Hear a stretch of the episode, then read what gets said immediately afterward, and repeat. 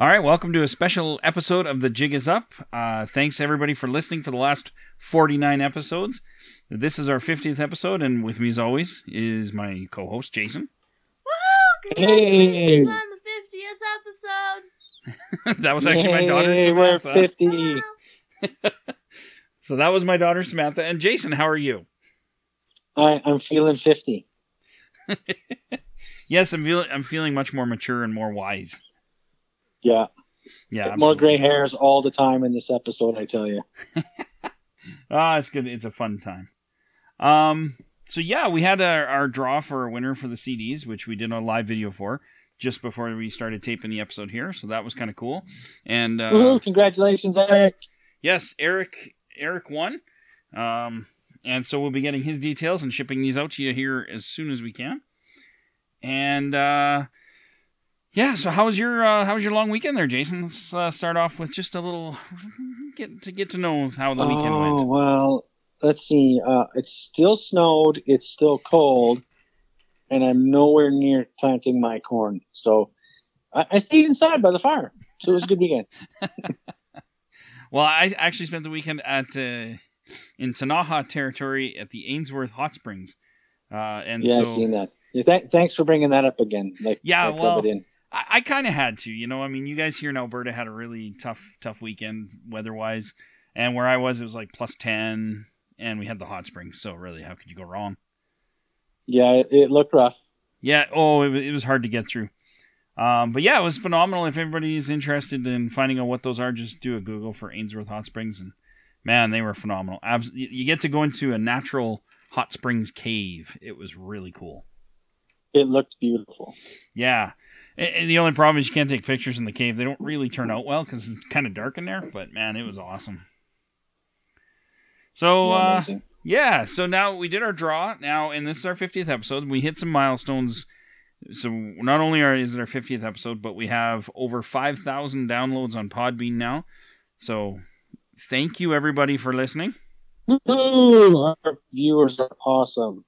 Absolutely. And then you uh, said we had how many views on our YouTube channel now? Almost 2,000. Wow. So that is a lot of stuff. Uh, man, I, I can't tell you guys how much we appreciate that. That's really awesome.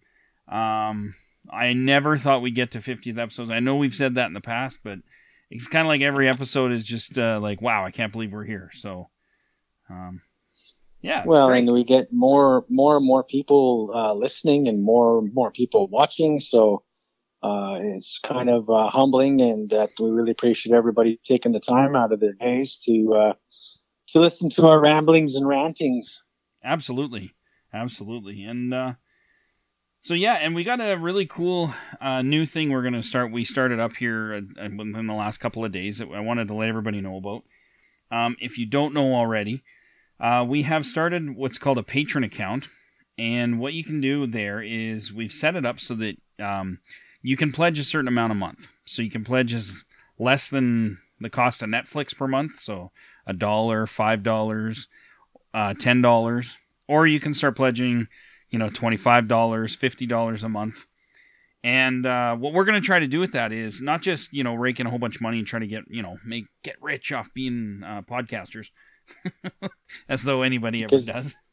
Yeah, because there's such a market for rich podcasters. Absolutely, yeah. I think we need about 14 million more viewers per week to, or listeners to, uh, to make any real money like Joe Rogan does at this.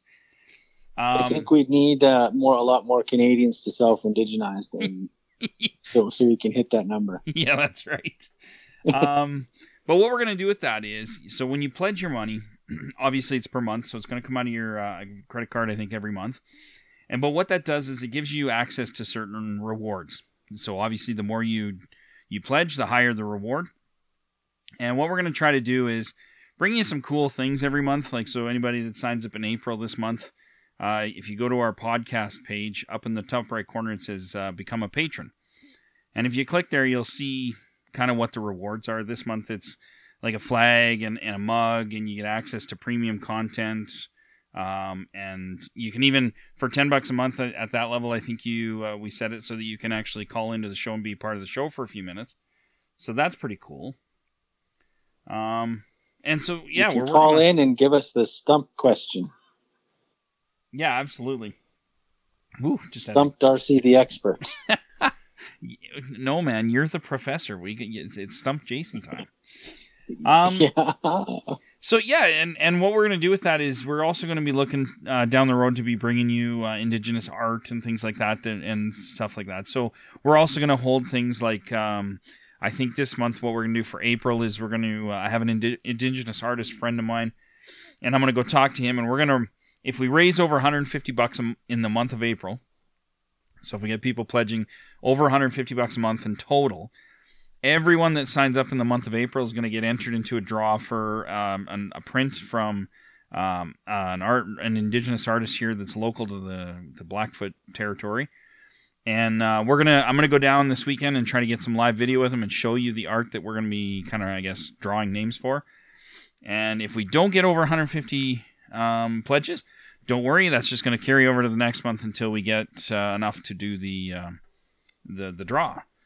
So some really cool things like that, and we're gonna try to change it up so you're not always getting a flag and a mug. You can, it might be uh, you know a beaded keychain and stuff like that, or maybe some small art or books, or but it's all gonna be indigenous uh, artists, indigenous uh, products.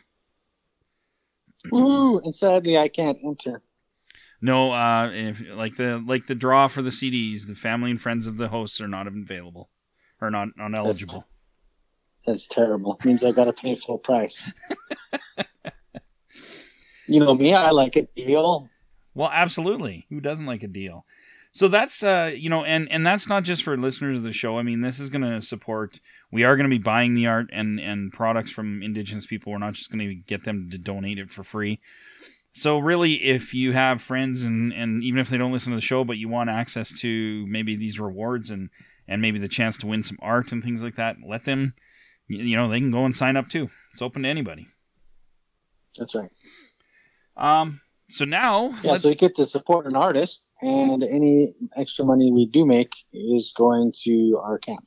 That yes, that's right. I forgot to mention that. Yes, we're gonna we're going to uh, be transitioning some of that money over to the the Sigitawa Métis Cultural Foundation, which is the land based camp that we support. Um, so the more money we get, the more money that's going to go towards that camp. So some great causes that the money's going to go towards some some great things. And uh, yeah, I hope you guys get out there and, and pledge. That'd be awesome, and much appreciated. And it's a lot less money than a Tim Hortons coffee. That's right, and and you know you can do small amounts. You can do dollar, five dollars, like we said. Um, so don't feel obligated to do fifty bucks a month or something. That's that's a pretty high number for most people. Um, But it's okay to feel obligated. it will get us there to our, our, our targets a lot faster. But That's right. so let's get the show underway. Let's actually start our regular show here, and uh, we actually have some uh, what I think is some really cool news coming out of northern Alberta, uh, which is Fort McKay purchasing all of the land that their community is on. Um, so I don't know, Jason, did you Eight 800 about that? acres. Yeah, the I mean, I'm not a fan of having to purchase land back from the government. I think that's stupid, but the reality is, is that's where we find ourselves. And if we're going to ever get movement forward, I think that, that they've got the right idea. And we've talked about that several times that, you know, pooling our resources together and getting communities that have access to, to those kinds of funds. I mean, they got 800 acres for their community and that, that's a lot of security for the future. Well, and that's a huge chunk of real estate up in that uh, neck of the woods. Um, you know, I know the province has that area, that whole Fort McMurray, Fort McKay, Chippewa, like the whole northern wood buffalo area, on quite a lockdown for uh, expansion and growth. So it's actually really hard for communities, even Fort McMurray, to actually grow. Um, which of course then just drives property values through the roof. But um, Yeah. so it's it's it's quite an amazing deal. I too am not a big fan of having to buy our land back, but you know what? These systems are in place, and it's a much faster solution, and I can understand why they did it. Uh, so I think it's a great thing. I'm I'm really impressed that they they were able to to manage this. Um, so I all I can say is congratulations to the entire community of Fort McKay for, you know, truly taking control of your of your future. Absolutely. Super excited for what this means for their community. And now I'll be able to have the certainty over the land so they can really start to move forward with their community and uh, you know take on projects and do those kinds of things regarding land-based uh, you know um, community events and community planning. Absolutely. And, and you know the it's interesting because i was reading and they, they've already got three or four projects on the works. Um, they've got uh, big developments you know gas stations and, and just uh, health centers and community projects. Uh, there's new fairgrounds they're putting in. And so now they have control over all of it as to how it's built, you know, how it's laid out, all of the designing, everything that goes into it. So I think it's actually quite phenomenal what they've been able to accomplish up there. And you know, they they said uh, one comment was that they uh, they wanted to set an example for me other Métis communities as to what you can do, and and I I do believe that they truly have done that. So again, con- congrats to them for doing that. Hats off, yeah. Um, now that kind of leads into I, I watched a live video with them and they were talking about the land uh, deal and the land purchase. And uh, you know it was uh, so they did a lot of talking about that, but they also then ended off the video by starting to talk about um, they were going to be having a meeting to determine, um, I guess, to vote on their being their own self governing organization or or community and essentially, what that means is uh, separating from the Métis Nation of Alberta and eliminating them out of their community and simply being their own self-governing entity and to control their own future. And and I thought that's an that's an interesting next step. Mm. Well, once you have and, and you know they don't really have a choice because now they're in possession of of their acres. Um, they really need to be able to have that autonomous control. Yeah, absolutely. And, you know, uh, and you know, so it's it's fracturing in some ways, but hopefully, you know, from our perspective, uh, liberating for other communities to know that there's a, a movement to create independence for communities, but while still networking uh, and strength together, right? Yeah, absolutely, and and you know they, they were very political in saying that it, they they fully believe in the Métis Nation and and things like that. It's just that they want to have full and complete control over their own community and their own future, and and I think that's pretty reasonable. Um, I I do wonder what that will look like for the Métis Nation of Alberta moving forward as far as uh, membership. Now I know that Fort McKay did not have thousands upon thousands of, of members up there. Um, However, it is a very strong economic hub, and uh, especially in that Fort McMurray area, there's a lot of uh, people up there that are looking to that now, going, "Well, if they can do it, maybe we should start taking notes and start uh, start doing this." So, um, you know, there's there's uh, Fort Chip up there, there's Conklin, um, and maybe maybe those are communities that now start to really go, you know what, let's start doing the same thing. I don't know you never know. I, I don't know. I mean, ultimately, from our perspective, I think that's what we'd like to see is more autonomous control by communities dictate their own futures and have direct input into how they resolve this, the, the problems they're facing. Um, but you know, I know not every community is in the same economic position, and I think that's a, a big challenge.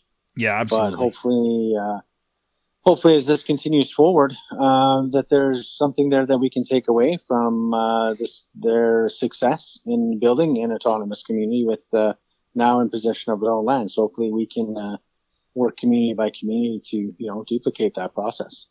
Well, exactly, and and you know the thing is, is now that somebody has done it, it's kind of broken that seal.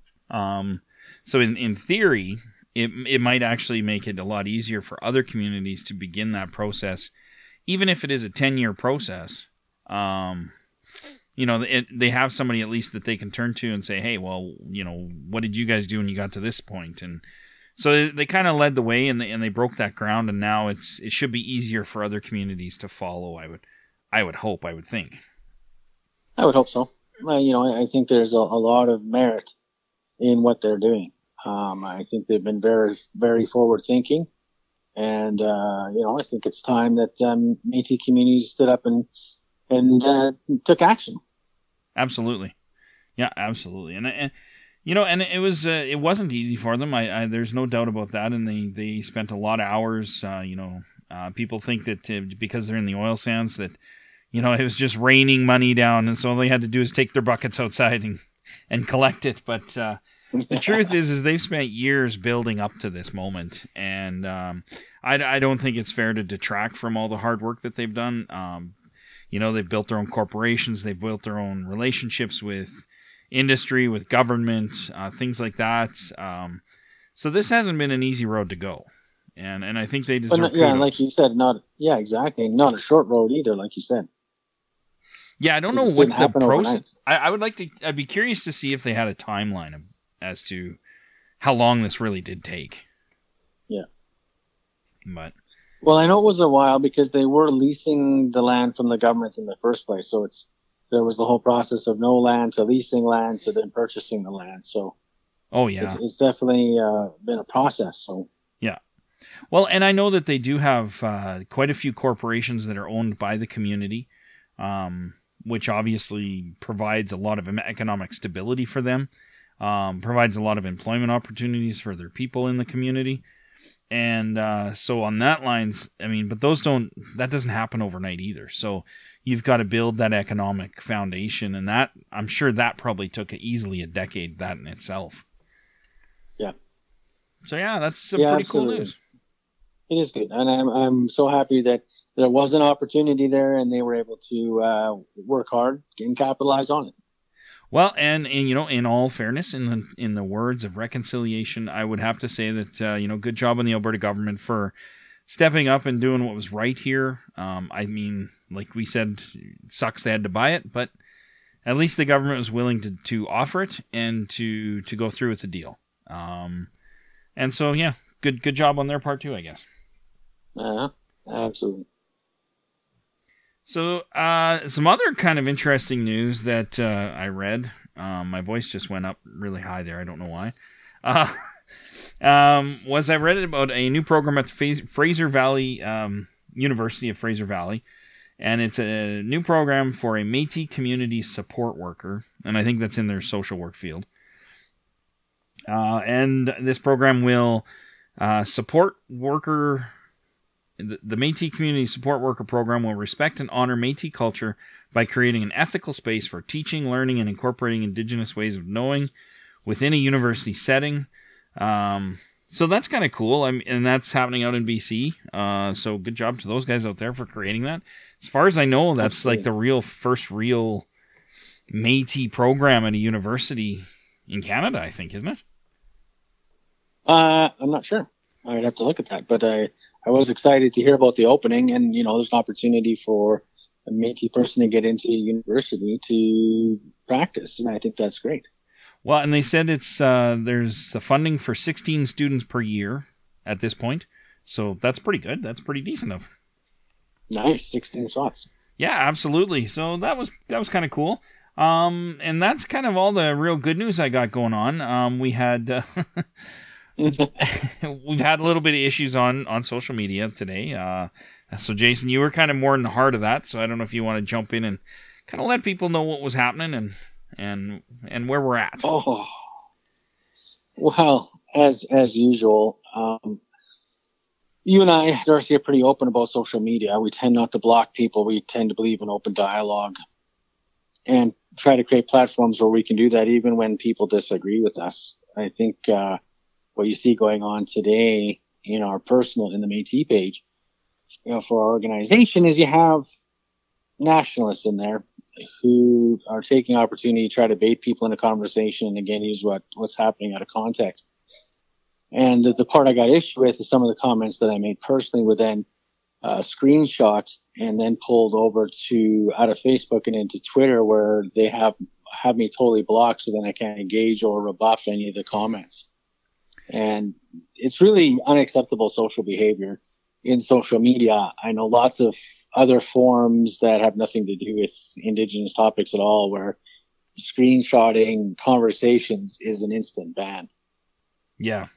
So well what I thought was interesting about it was um you have the the whole thing started because um somebody was sharing a meme of a quote that Maria Campbell had said and Maria Campbell, I don't know, maybe she didn't remember saying it or whatever, but she said she'd like it taken down. She didn't. That was she didn't support the use of her image in that way. And so once this person who who was sharing it felt, was told that Maria Campbell was not happy with that, she took it down. She publicly apologized on the same page that she had it on. Um, as far as I'm concerned, you know, the, the, this was tried to take. They tried to take this in a couple different directions. First, it was disrespecting a, um, a Métis elder, or well, first of it was it was uh, using quotes that were never said. Then, when it was shown that it, well, it was actually said, then it was disrespecting a, a Métis elder. And the thing that I have a hard time with that is, is um, they wanted to like basically tar and feather this this person who posted it or shared it. They weren't the author of it, and the truth is is uh, I've been in indigenous circles and I've made mistakes. I've been in ceremonies where I I made a mistake. I did whatever. Um, that indigenous elder is never a vendetta holder.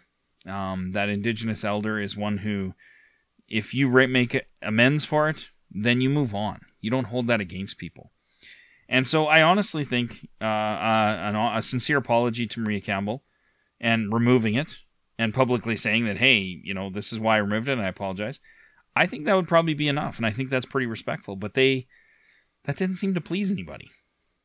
So I, I mm, no, and then the conversation just migrates to using using that elder then in that comment for political propaganda gain was what what the conversation turned to next.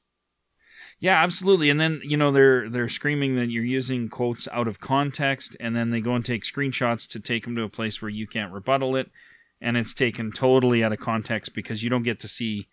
Nobody on that other site gets to see what they were saying to lead up to your comment. So it's a very yeah. shady way of doing things, and like you said, I mean, in most places that gets you banned. And uh, you know, I mean, come on, Let, us at least be adults on on stuff like this. I mean, we can have discussions we can even have differences. Sometimes we'll make mistakes. But you know, I I don't see the point of beating up on people if they make a mistake. If they apologize and they publicly apologize, hey, we're all good. I mean, yeah, exactly. That that should be the end of it. We learn from our mistakes and we move on. Uh, you know, we do that together by by staying positive, building bridges, and then we do. We correct each other when we're wrong, and that's what we do. Exactly. But when you're you're trying to bait people and then cut and paste conversations. You know, that's, you know, how old are we and, you know, trying to be here on social media? Do we have no ethics at all anymore? Well, that's just it. So, you know, it was, uh, you know, I mean, it's the same kind of group of people. It's the same kind of trolley behavior that they normally engage in. Uh, you know, on, on this uh, Twitter thing. It was uh, like they've banned, they've blocked my wife. They've who has nothing to do with any of this stuff. um, you know, and just they've kind of blocked everybody that can rebuttal anything they have to say or has anything to say that's maybe opposite their opinion. They've completely blocked them out and and used this very public forum um, to basically spout whatever they want and and shape the conversation the way they want it and and again, that's very even off this topic. Uh, it, it's a very shady thing to do. Well, the thing is, it makes it very hard to build bridges. It makes, it makes it hard to build consensus. It makes us hard to unify on any front when the only time we can have a conversation if it's my way or the highway. Yeah. You know, I have people who follow me on Twitter and who I follow who we absolutely disagree. Yep. And we've had lengthy conversations in those social media platforms and still continue to disagree. But neither of us blocked anybody.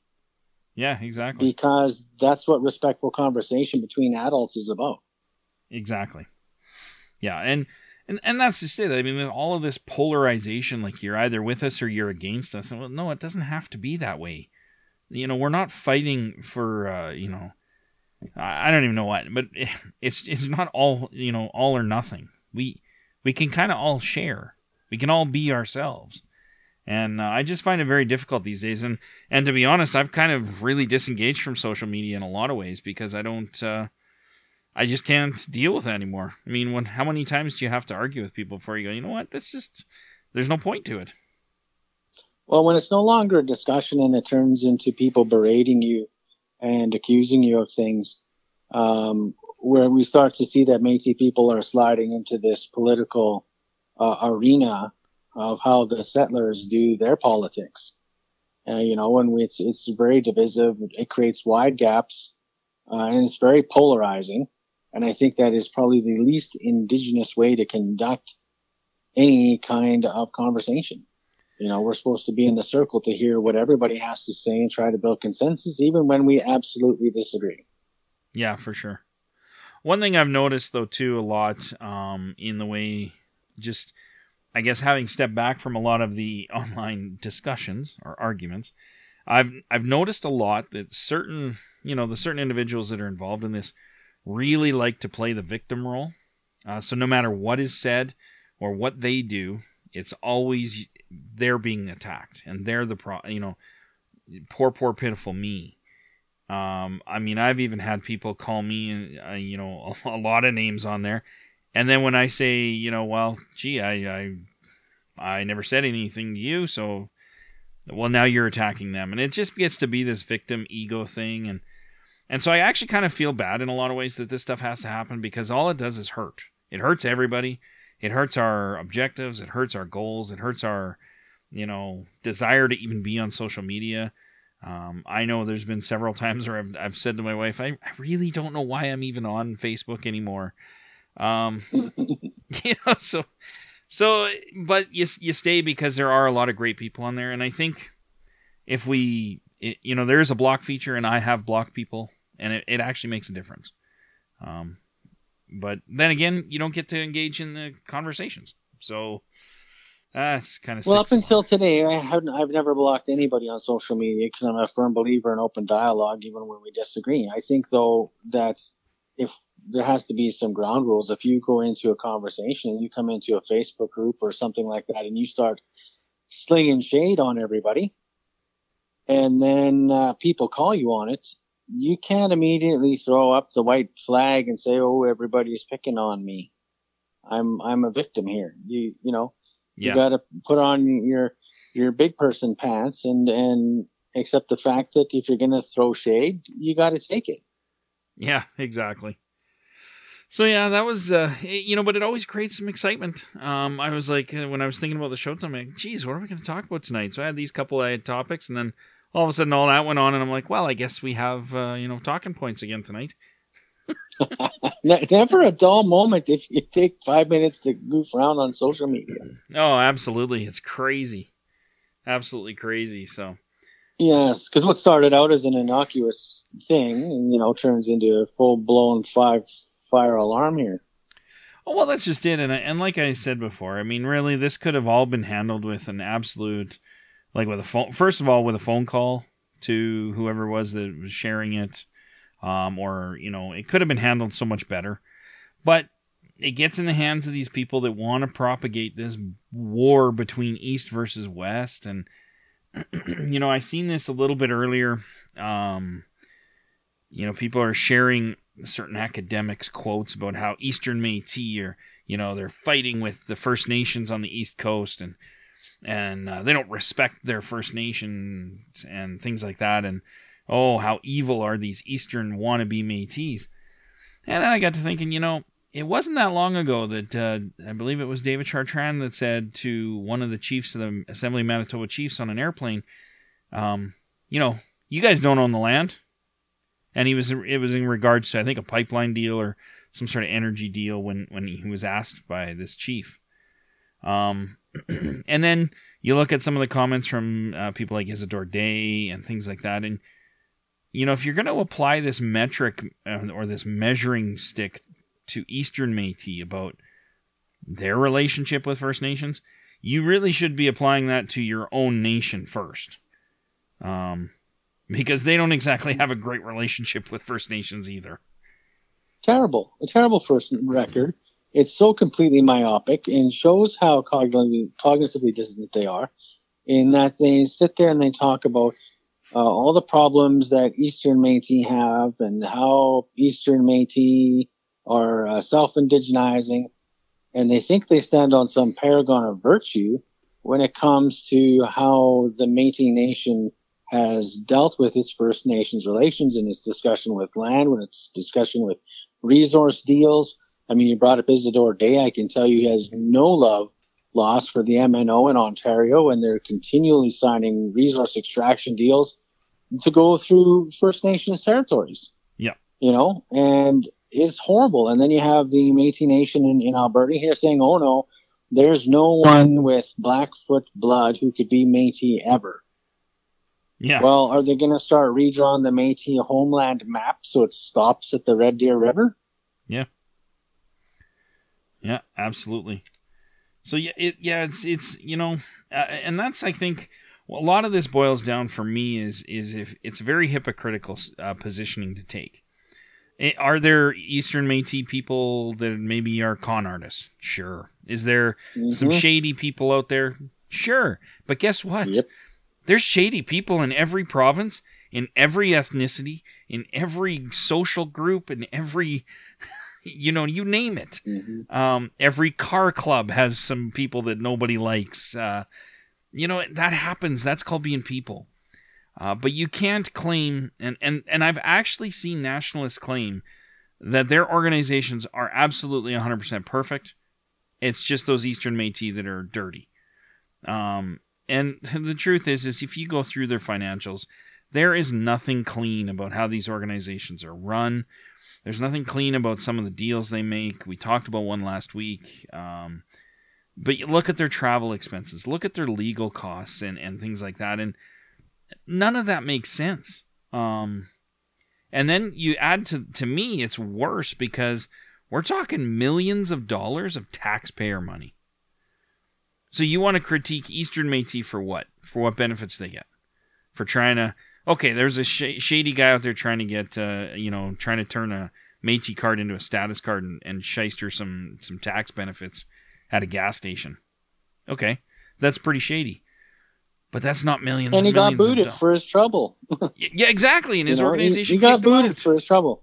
And yeah, so but where's where's the uh, two million dollars in management fees? Yeah, where's the like four or five thousand dollars per day of travel going? Um, Where's the uh, leader elected by you know nationally with only fifty five votes?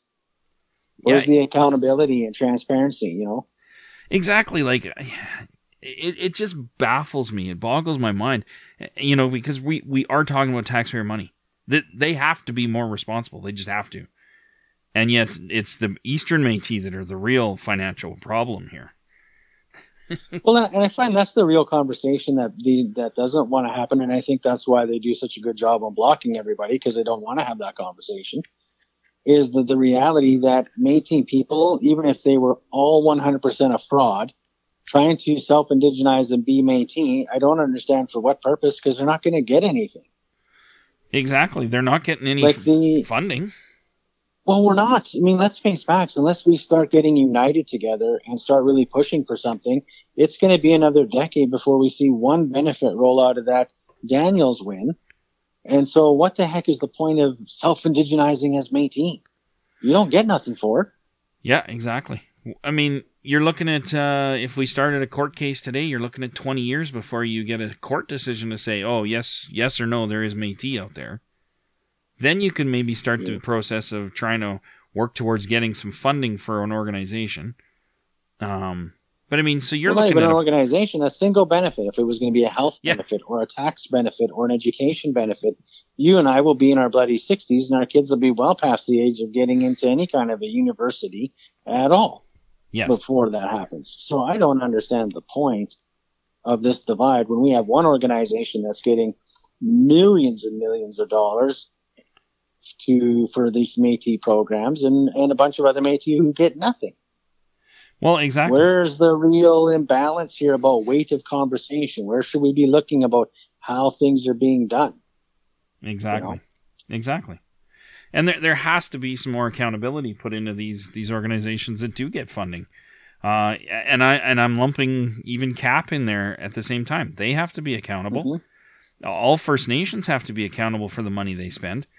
And uh, you know when I when I last time when we were doing um, talking numbers, you know you go through uh, the books for the Assembly of First Nations and it's very detailed. They spent X amount of travel for the inquiry. They spent X amount of travel for you know this particular program. They so they have to break it down in the travel for each thing that they traveled for so that the government's satisfied. And then you come to like these, uh, you know, the Métis Nation organizations and CAP, and it's we spent a million and a half dollars in travel. But on what? Like, were you just traveling the provinces, checking out your friends? Like, uh, what did you spend it on? Yeah. So there's there's no go? accountability. And, and I think that's the problem is we're not focusing on the priorities. Are there people out there being fraudulent? Absolutely. Are there people trying to take advantage of the system? Absolutely. Are there people who are self-indigenizing? Absolutely. That's not that's not new. No. Um, and I don't think there's these scare numbers that they like to believe of Métis. No, you know, the masses of Canada are self-indigenizing at an alarming rate out east. Yeah. We talked about the the Stats Can reports when they first came out, and the reality is, Alberta still has the largest and fastest growing population of Métis people in the province. Yes. So, proportionally by the numbers, the number of Métis people in Ontario and Quebec and even in the Maritimes is so statistically low compared to the population, the rest of the population in those provinces, that I don't know what anybody's bloody worried about. I, I don't know. In either. fact, they're they're they're in with all they're in with all probable norms. And you and I both know, given the fact that we're still recovering from the 60 scoops trauma, we got to the adoption traumas, then the ongoing people in prisons and, and all the kids still going into care, that we should see an, a rising number where we're recovering from these traumas and people reasserting their identity. That should be the norm it should not- be yes. not some star, you know, thing that we need to be afraid of. Well, absolutely, you know, and it's just it's frustrating because when I when I talk about uh, you know Eastern Métis and things like that, like when when I think about what this battle for identity really does, you know, it it it, it the people it really hurts are the people like the kids going into care and stuff like that on the East Coast because they don't get any help from anybody. They're not part of any statistic. Um, and there's so there are indigenous people not being counted, not being looked after, not being cared for, and and literally nobody ca- seems to care. The government doesn't care because Carolyn Bennett's pretty cool with just you know you have to sue us for us to recognize you as indigenous. Um, the Métis Nation doesn't care because hey, there's no Métis on the East Coast, so we don't care. Um, so these a lot of these people are left out in the cold, and that happens across the country. But you know, at least across the country, you can you know identify as indigenous. On the East Coast, it or in the eastern provinces, it those statistics just don't matter. Yeah, absolutely, and that's the real problem when we continue to kick Métis people, uh, you know, uh, to the curb, is that they end up on the roadside, falling through the cracks, and the problems that that are inherent with uh, things like the murder of missing women continue to be a huge problem out east because there's no one to track. There's no one. None of this numbers makes any sense, right? Well, and then all of the solutions are none of them are going to have anything to do with uh, you know East Coast Métis. They're going to have to do with some of the First Nations out there, and then the rest of Canada. But and that's it. So even when they if even if this inquiry in the MMIW was miraculously wonderful, I which I don't know how that's going to happen now, but even if it did churn out some some real solutions and they actually acted on those, none of those would help our indigenous youth out in the East Coast or our women and girls out on the East Coast that are still fighting to just even get recognized as being indigenous, as being Métis. Mhm. And I think there's a huge people underestimate hugely the fact that that the province of Quebec to this day, just like BC, doesn't have any signed treaties. And Yeah. so there's no rec- there's no formal recognition even of the the indigenous First Nations there uh, and their traditional territories. Yeah. So it's very easy for people in the West who have generationally had treaties to to at least have a backbone to argue from uh, to remember that if if our First Nations communities don't have a treaty and don't have the recognized land claims, how are Métis communities going to fare within that framework? Absolutely, absolutely. So, you know, it, it's it's just a whole raft of issues, and, and I think a lot of this social media stuff really just brings that up. Um, and it's very difficult to deal with because I mean, you know, I live here in Alberta. It's actually a lot easier for me. I'm a white passing male, so there's a lot of privilege in that. Um, and I just simply will never be an MMIW statistic. Um, but my daughter could, and her friends could. And uh, what if her friends happen to be Eastern Métis living in Alberta? Then they don't get to count towards MMIW statistics. They don't get to count towards kids in care. Like these programs got to help everyone, or they're helping no one. Yeah, or we we, we create two class Métis, right? Yeah, and yeah. that, that's the, my biggest concern is with this conversation is we go down and we buy right into the colonial mindset, just like there's status and non-status Indians is essentially what what this conversation is turning into is there's going to be status Métis and non-status Métis, and and what a tragedy that would be if we continue to let that conversation continue unchecked. Yes, yeah, absolutely. You know, and and actually this leads into um, a, a, I guess a kind of what we're going to be doing tomorrow night there's an event that uh, I'm going to be recording at, and you're I don't think you're going to be calling in, Jason, but uh, um, it's going to be a community conversation about uh, internalized racism, internalized hate, uh, some of that pain. So it's basically along all along the lines of the things we're talking about tonight. And uh, it's going to be a community conversation. So hopefully there's more people than just me and my wife there. Um, otherwise, it's going to be a very interesting conversation. Um, but yeah, I think there's going to be several people there, and, and we're going to kind of get some perspectives from not just Métis people, but uh, from what I understand, there may be a, a 60 scoop survivor there, so we'll get some information from them and and some feedback. So, you know, I'm really looking forward to it for the content of what the conversation is going to be because it's really going to be ex- an extension of what we've just talked about, which is that not only Métis identity, but really that internalized racism that as Indigenous people we all experience. Um, and we experience it because of colonialism, because of, you know, um, various forms of religion. Uh, but we, we experience that. And some people actually start to hate themselves. Um, I know an indigenous man that uh, if, if he could choose his skin color, it would not be brown. You know, so it's it's very damaging, and I think it's going to be a great conversation to have. Well, I, I really like those community circles to talk in and listen because I think it's those moments that really help us get a perspective on where we should be focusing our conversations and where we should be focusing our organization and and our time because that's not where it's at. And we, we look at what these survivors tell us of these you know horrific tragedies, and it, it does put things back into perspective of what you know what we should really be focusing on. Absolutely, and, and that's the thing is, I mean, once you start to realize that there's more people out there that are experiencing these things, and you're not alone, and you're not crazy, it, it actually is happening. Um, you know, it it actually does a lot of healing for a lot of other people um, that hear these conversations and realize they're not alone.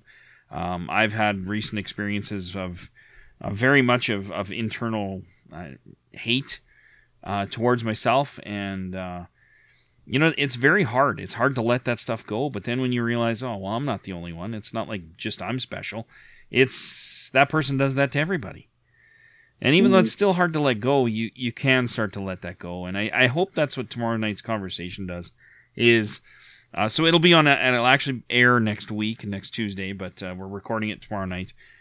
But I hope that's what it, it does for people. Is I hope it provides a way for them to to hear that conversation and maybe identify with people and say, "Hey, that's a that story is very similar to mine," and uh, you know maybe we can start some healing from it. And I think that's what's important: being creating these spaces, creating these circles, sharing our stories, so that we can heal and that we can move forward and as a stronger people together. Absolutely, because I mean that's at the end of the day, that's what it's really about: is the community you live in those are the people you know you're with every day and you're around every day and and that matters and we need to make sure that our community is as healthy as we can and uh, yeah. so i really i'm looking forward to it yeah absolutely i think it should be good i think like, more people should make it out whether you've personally experienced trauma or not, whether you've been like like me and mostly white passing and, and got a skate through. You know, I uh, you know, because I'm adopted and didn't find out till I was older. That I, I think it's to spend time in there because we're we're all links in that chain. Absolutely, and I mean, even to you know, if you haven't personally experienced it or you don't think you have, uh, even to be there or like you said, or listen and, and realize what other people are experiencing and what that looks like, so that you can spot that when you're out and about, because um, it is present. It is. There's a lot of events I go to where I do see that, and it's not just in indigenous cultures. Don't don't get me wrong. It's it's within a lot of uh, almost every oppressed group um, experiences that. Um, so you know it's out there and, and uh, it's something that we, we definitely need to bring to light and talk about. And and it's you know get rid of the dirty little secret. We don't need to worry about it anymore. We need to talk about it. Um, yep. so yeah. Okay I look forward to it. Absolutely. Hearing, hearing all about it. Yes. So that will be next week's episode. Unfortunately we won't be hearing from Jason next week I'm sure everyone will be heartbroken. well, you just get on that social media and then you start creating some shit and make some notes, and we'll, when two weeks from now, we'll be back and you have lots to talk about. I have nothing to talk about. Everyone will just block me. post post things where I can't even see it. Talk yeah, absolutely. back. Just talk about you, right? Yeah, just talk about me, and then I don't know. I'll have to ask everybody else. So, what did they say about me this week? oh, that's awesome. Well, yeah. make, making friends and influencing people, that's what it's all about for you, isn't it, Jason? Uh, well, I don't know. I haven't got my hands on a copy of that book. I don't know if I'm doing well or not. well, I think today you did not. I did not. I was a failure. uh, any any other things you want to talk about, Jason? Any final thoughts you want to get off your chest? Uh, no, I think it's good. I, I hope people uh, are willing to partner with us as we try to promote Indigenous artists and and uh, you know all things are culture related and you know keep tuning in and uh, you know uh, make the podcast all that it is by keeping to listening and sharing and uh, you know checking out our YouTube and hitting the like and the subscribe button. You know without uh, listenership and people sharing what we do, it doesn't you know we won't be here for very long. That's right, and uh, we will be putting up. Uh, I'm going to be trying to piece together something um, for that uh, pledge content only, so that you'll have access to unique content for the show. Um, and I believe we can do some videos and stuff like that. So it may be a combination of videos and and you know podcast episodes that nobody else gets to hear. So it is premium content just for you if you pledge five dollars a month or more. Um, That's right. So we're working on having special guests and those kinds of things, special events. Absolutely, and, and you know that's the thing is uh, part of it is I do want to get the show where we can maybe get out to more events and actually get out and be talking to people out in communities or just going to communities and getting those community stories. So um, that is part of this too is bringing you a better show altogether for everybody. Um, mm-hmm. And uh, yeah, so every every dollar matters. And if you pledge fifty dollars a month, it's not on the page, but Darcy and I will call you personally on your birthday. there you go. Absolutely. Uh, well, that might entice people to not pledge. I don't know. That might... Yeah, I don't know. Can, and if you don't want us, to, if you don't want us to call, yeah. you can pledge fifty dollars. yeah, maybe that's what we should do. Oh well.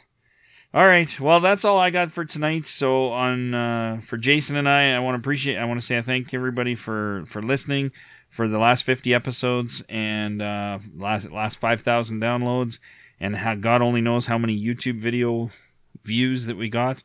Um, you guys are what it's all about for us on this show, and uh, yeah. So until next time, get out there and be a good ancestor. And until next week, the jig is up a spark that's starting a fire that will spread across this land. And it will be a fire that doesn't burn, but a fire that cleanses, a fire that ignites in our hearts and creates light. No more living in darkness. Our time now